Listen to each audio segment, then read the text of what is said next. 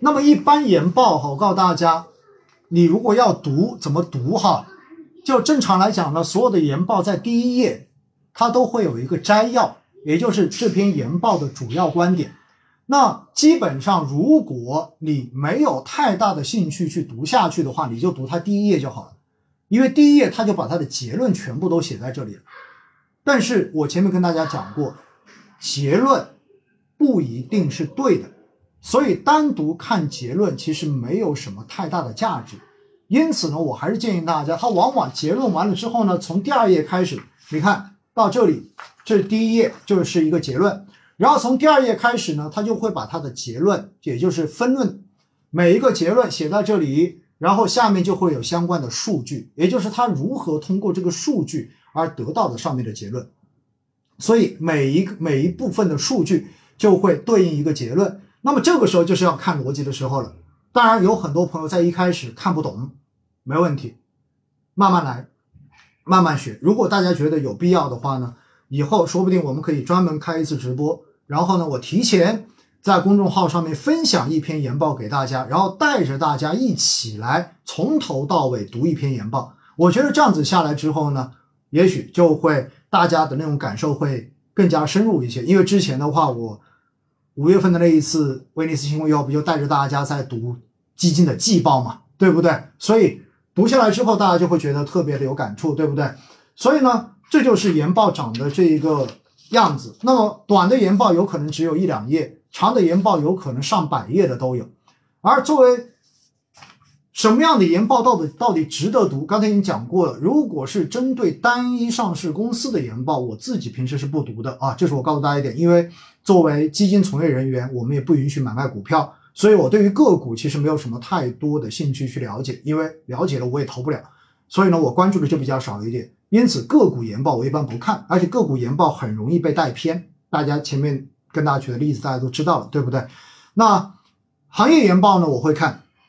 比如说，大家经常会问到我消费行业怎么样啊，然后会问到我医药怎么样啊，会问到我军工怎么样啊。那么这些呢，我肯定会去筛，就是在系统中间筛相关的研报来学习。那我会怎样去找研报？我会看哪些人的研报？哎，这是很重要的一点。其实研报到最后，到最后，如果你看多了之后，你会发现你不是说认公司了，你是认人。你会发现，有些有水平的分析师，他的团队出品的研报真的就是值得读的。甚至于有些分析师团队的话，会出连续的研报，也就是就一个问题，他可能一次讲不清楚，他可能会出七到八篇，多的有可能出到十几篇，就是每次讲一个细节，最后把整个行业、把整个问题的逻辑跟你详细的从头到尾讲清楚。那么这种研报其实对于大家来讲就特别值得看，我自己特别喜欢看。往往我以前如果有加我微信的朋友应该知道，我以前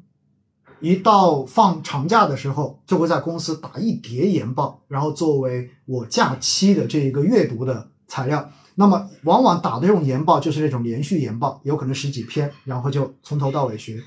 所以在这种情况之下，到底哪些是值得去挑的哈？教大家一个最简单的，大家去看新财富。虽然在前些年，因为新财富的话呢，是对卖方进行这一种分析师的评选，有一个叫做新财富的评选。那么新财富的最佳分析师呢，在业内是非常有影响力的一个评奖。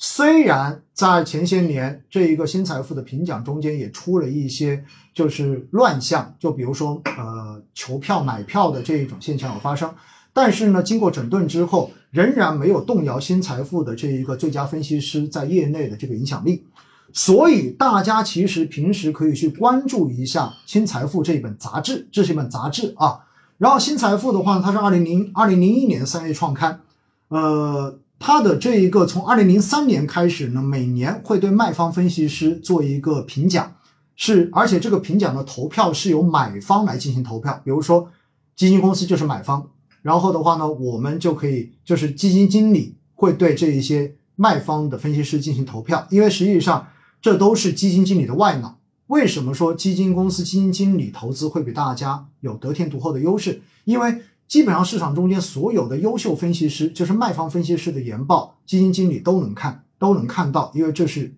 必须的资源。所以他们相当于是集合了整个市场中间所有在这个方面专很最专业的人的这种智慧，然后再做出自己的判断，是这么一个过程。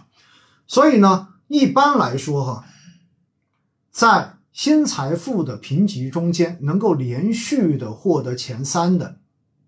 这样子的分析师团队，那么他们出具的研报质量一般是有保证的。而且他们也一般不会因为一些蝇头小利而去做一些违背自己职业道德，就是很出格的事情。这种事情会比较的少一点点，只能是这么说了，好不好？当然，任何事情都不敢百分之百说，对不对？所以的话呢，我就告诉大家，其实研报写出来，大家一定记得哈，它并不是给个人投资人看的，它其实给的都是买方机构，就包括公募基金啦，包括私募基金啦。包括保险公司啦，也包括各种资产管理公司，那么也就是直接拿了客户的钱要到市场上面去投资的这些机构，那么他们叫做买方机构。而新财富的这一个评奖，就是由买方给卖方来进行投票，来进行这种，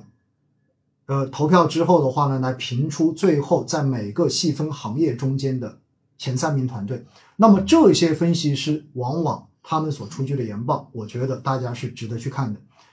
当然，不管是优秀分析师还是一般分析师，最后他们所出具的研报，最重要的是什么？最重要的是一定是看逻辑啊！我再提醒大家，一定是看逻辑，一定是看逻辑，而不是仅仅看个结论。看结论是没什么用的啊！看结论真的是没什么用的。我们如果每次总去看结论，你就相当于把自己的幸福、把自己的钱。完全都交到了别人的手里面，但是别人出来的这个结论是否是正确的，你至少自己还是要有具备一定的这样子的辨识能力，我觉得这才是最重要的。所以，通过不断的阅读研报来提升自己的专业能力，提升自己的这种对于投资市场各种变量之间的逻辑的这种理解，我觉得这是读证券公司研究报告最值得、最有价值的这一方面。而不是看结论，而不是仅仅等着出个代码，然后就告诉你未来这个股票还能涨百分之两百，然后你就冲进去了。这种冲进去十有八九，到最后你就是那个被收割的韭菜。我们听了一年多的威尼斯星空夜话，最终最直接的目标就是拒绝再做韭菜，好不好？这是我们的宣言啊，这是我们的宣言。我希望所有。坚持在听威尼斯星空夜话的朋友们，最后你都不会成为被收割的韭菜，这就是我的目标，也希望是你们的目标。